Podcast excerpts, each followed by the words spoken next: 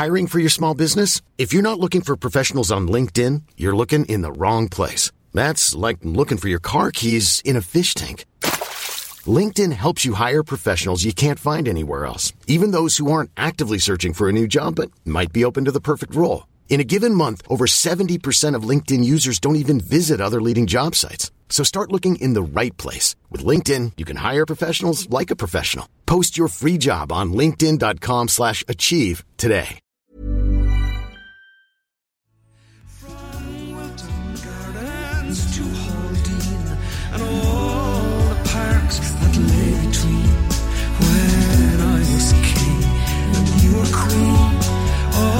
Of Bishopstown,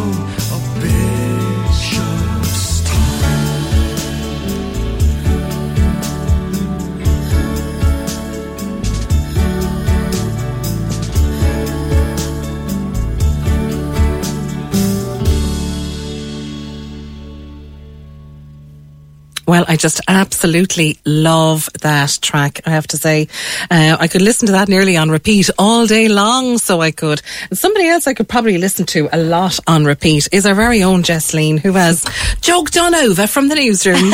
now, we're not talking about film today. Uh, Jess, that you've written, directed, created, and starred in. We're not talking about um, a single that you have uh, written, composed, arranged, and uh, released, or the music video that you have created for it. Today, we're talking about theatre. My head won't fit back out that door. I know, I know. But sure, listen, this is what you do. You celebrate talent, and when it's right in front of you, why not? Uh, you are opening a one-person play in the Cork Arts Theatre this week, which is practically sold out yet again, which is fantastic. Yeah, I am. There's four tickets left for the Friday night, and other than that, it's yeah sold out, Sold which is out. really overwhelming and lovely. Edinburgh next. Yeah, That's it. Hopefully, okay, well, this is called Waiting for Wi Fi. And I guess, you know, it's really, really interesting that we've had uh, a number of different things that have been created pre lockdown or during lockdown by some really strong female writers in Cork at the moment. Aideen Looney, um, Irene, of course, Eli, and yourself, who are creating these incredible pieces.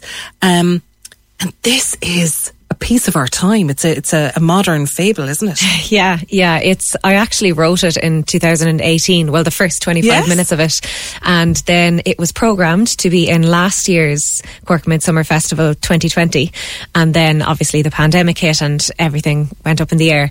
And then when this year came around, I felt it wasn't the right time because it's a, a story essentially about a girl who's in self isolation for her own reasons, for agoraphobia and other things. And she's been stuck in this room and she's fooling her friends and family that she's traveling the world, but she's really got a green screen and she's messing and she's dealing with all of her own issues in that way. But I felt that this year it was like, oh no, no one's going to want to go and see that in a in a room. And then suddenly things started opening up a little bit more and like after May, June, July, and I was like, there was an appetite back for things and just looking at everything else that was being put out there. And I was like, oh my God, there's a little bit of a bite now for this. And then Dolores in Cork Arts Theatre got onto me and I was like, well, that's a sign from the universe. So I'm going to finish the end of it. And I, it gave me the chance to, yes, write the end of it and produce it and do all the sound work and everything. So yeah, it's Oh. ready to go. And the photos I've seen so far of your costume and you know what, what you're doing with it.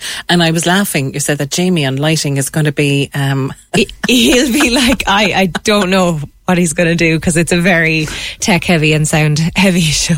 Today's the day, isn't it? but having said that, lockdown apart, Mm-hmm. um, it's a story of our time because, of course, it's a green screen story. Mm-hmm. And, you know, when you look online, whether it's people using green screen or heavy filters or indeed deep fake, which is scary in how AI has come on. Yeah. We cannot now believe that the camera isn't lying to us, you know, and that is, I suppose, at the essence of, you know, going back to even uh, tra- private and public faces, um, you know, Philadelphia, here I come, the same thing. What do we, what do we show the world and what's really going on? And that's at the crux of what this girl is going through. Yeah, that's ex- actually exactly what the show is about. I was trying to reflect the fact that I kind of myself years ago realized that I was almost acting differently around different people to to kind of morph and suit like different situations and I it didn't sit well with me and I was like I, I don't really know who I am sometimes for that reason so it was a kind of um a prolonged journey or discovery on And that do you thought think do you think that comes from um, being an actress, I suppose, but also in media? You know, where you're constantly switched on in performance and you meet people. I certainly find that from time to time. You know, when you meet people and I'm chatting away and that's grand, and suddenly they twig, oh, you're the, and straight away they look at you differently, and then all of a sudden I feel. A tiny pressure to sort of be per- perform or not necessarily be completely myself, and it feels a little bit awkward. I'm I'm much happier being anonymous out yeah, in the yeah. world. But it's it's it's strange, isn't it, that we now are all living in that kind of an age where Mm. We do have different sides and different faces and different Yeah. And, and mannerisms. We're, we're all wearing masks as well at Yeah. the moment. Well, yeah, vi- Strangely enough. literally, Yeah. And literally, it's Matt. just very hard to be yourself uh, and to feel like you're your authentic self. So, like, I Yes. made a decision a few years ago that I was like, that's it, just being the one person. And if people don't like me, then grand. You are, yeah. So- You're doing Mara all the whole time. Yeah. there. on Facebook. on Instagram. but yeah, a lot of a lot of that play or this play is about that. And then the other side of it and what inspired me to make it was just the desire, the simple desire to play on stage because as as a woman I feel that the, a lot of the parts just in drama school and Yeah. other things that I've been in that they, they haven't allowed me to just be free and be wild and to quote Shakespeare unsexed and just to just to go for it. And like I grew up admiring you know Robin Williams Jim Carrey and all that kind of physicality and comedy. And that's really what this play is. So I'm warning a lot of my family and friends when they come to see me they won't recognize me. Like it's it's a bit of a mental You won't be worrying about Play. calories in, calories out. No. On this show. You'll have definitely have done the calories out. But I suppose there is the kind of the subject matter of where this character finds herself and, and what she's telling everybody that she's doing. So everyone is following her on Instagram or whatever. Um, and they think she's off traveling the world. Yeah, that was inspired as well. We had a, a thing in the Gaiety where we had to get newspaper clippings and we had to write a piece inspired by something we'd read out in the world. And I read about this girl who wanted to see how long she could fool her family just for a few weeks. I remember yeah. her. So I, Yes. I just got this idea. I was like, imagine that went on and on and on. And imagine it was me and I was actually upstairs and like people didn't know. And yeah, it, that's where it kind of came from. So yeah. That she kept that going for a good while actually Mm. Yeah. um but i suppose the interesting thing for you as a writer was you had the freedom to take her then wherever Yeah. that you wanted to, to go with this character Yeah. and the problem was not that she was faced with all of the complications or challenges of green screen it's when the wi-fi went down Yeah, and that's a kind of a reflection of, you know, when the way I've posed it is that when her world, the only world she knows, collapses, like who is she and who are her connections with? And obviously they're all puns on, you know, Wi Fi connection and which world she exists in. But mm. yeah, it's it's a bigger question and it's not it's not just about, you know, who you are online, it's about who you are in the world itself. So it's it's both. It's both, absolutely. And obviously there's themes of mental health running through it and things like that. So it's it's a a comic piece, but there is a lot of dark humor in it as well. But I think there's relatability in it, Mm-hmm. not necessarily for anyone who thinks they're uh, traveling the world on a green screen, but like how many houses around Cork city and county are there arguments in the evening about putting the phones away? Yeah. Uh, you know, parents who are trying to resort to things like turning the Wi-Fi off, unplugging the modems and everything, because there is that addiction. It's, you know, the addiction to it for Yeah. us is built into the system. And, you know, letting go and communicating in a real way. There's loads of people who just don't want to have a conversation on the phone. You know, they just don't, fe- they won't answer the phone. They don't feel happy chatting on the phone. They much prefer that distance and that filter Yeah. that Wi-Fi now gives us. Yeah. I was just wondering, like, should there be a Wi-Fi free day, like we have car free day? every day, you Conor, know? are you trying to give me palpitations here? I know. Whoa, I'm whoa, calm down. I'm Conor. Let's worst not addict in the get world too excited here. Don't take it too far. yeah, wow. It's only a play. Yeah. Me and Elmarie pan out.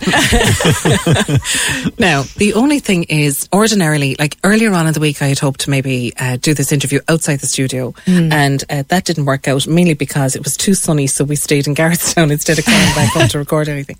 But um, also, I would then have possibly asked you to record a clip for me or do it. And um, there's a lot of pressure doing a clip live on air. Yes. There is. Okay. So um, this, this is kind of weird. Like I'm looking at you right now, but if I know, I'm, I'm gonna turn if this I'm way. eyeballing you during this, is going to be so weird. So what I'll do is I'll not look no, at you're you. fine. We'll just turn down the lights this end. If everyone gonna- covers their eyes, nobody Yeah. can tell. Okay. We're going to break eye, to- eye contact, but this is this is the first for us now. So what we're going to do is we're going to play some of the audio track from this show, and you are going to interact with it live this morning as you would live in mm-hmm. theatre during the week. Set the scene for us. What's happening with Maggie right now? So what's just after happening is the power has gone and she's starting to crumble and she's having that existential crisis and it occurs in a, a few different ways through different monologues and she rhymes a lot of her words and stuff and at this point something cracks and she hears that voice I suppose that we all have in our head that tells us you know you're not good enough or you're this that and the other but she hears it in the form of like a game show like a quiz master so it's a it's a version of herself asking her questions and just picking at herself and making her feel worse and worse and worse. So yeah, it's it's kind of funny though. Okay, eye contact broken. Take it away. It's time to play Truth or Scare. And today's contestant is Maggie Darcy. Question number one What is your beverage of choice? Milk. And why is that, Maggie? Oh, no reason. I, Oh, come on now. Honesty is the best policy. um, Tick tock, tick tock. my therapist said I should drink it when I panic. Okay, what is your favorite color? Oh, green. Ooh, for the green eyed monster. No, I just like frogs. What are you jealous of? Um, Answer now. proportional female figures. If given the option, would a potential partner choose A, you, or B, somebody else? Somebody else? And why is that? Speak up now. Because I mumble. What is the capital of Namibia? Windhoek. Correct. Yeah, I'm actually pretty good at geography, so I. How often do you think you are successful only to find out that you have in fact failed? Sometimes. I'm afraid the answer was quite often. What would you say is your deepest, darkest secret? Oh no, I don't think I could Honesty, tell you what that is. It. the best. I d- no. Policy, I'm attracted to leopards. the animal or the pattern print? Both. Oasis or blur? Neither. Biscuit or cake? Biscuit. Wrong answer. What? Toes for teeth or teeth for toes? Teeth for toes. And have you always been this revolting? But you're the one who said it. Answer. Y- yes, always yes. And finally, what is your worst quality? Pretending to be someone I'm not. Ooh, so close. The answer was, in fact, being a complete and utter letdown. But you know what? The questions didn't suit you today. We'll get you on again, Maggie. Have a lovely one.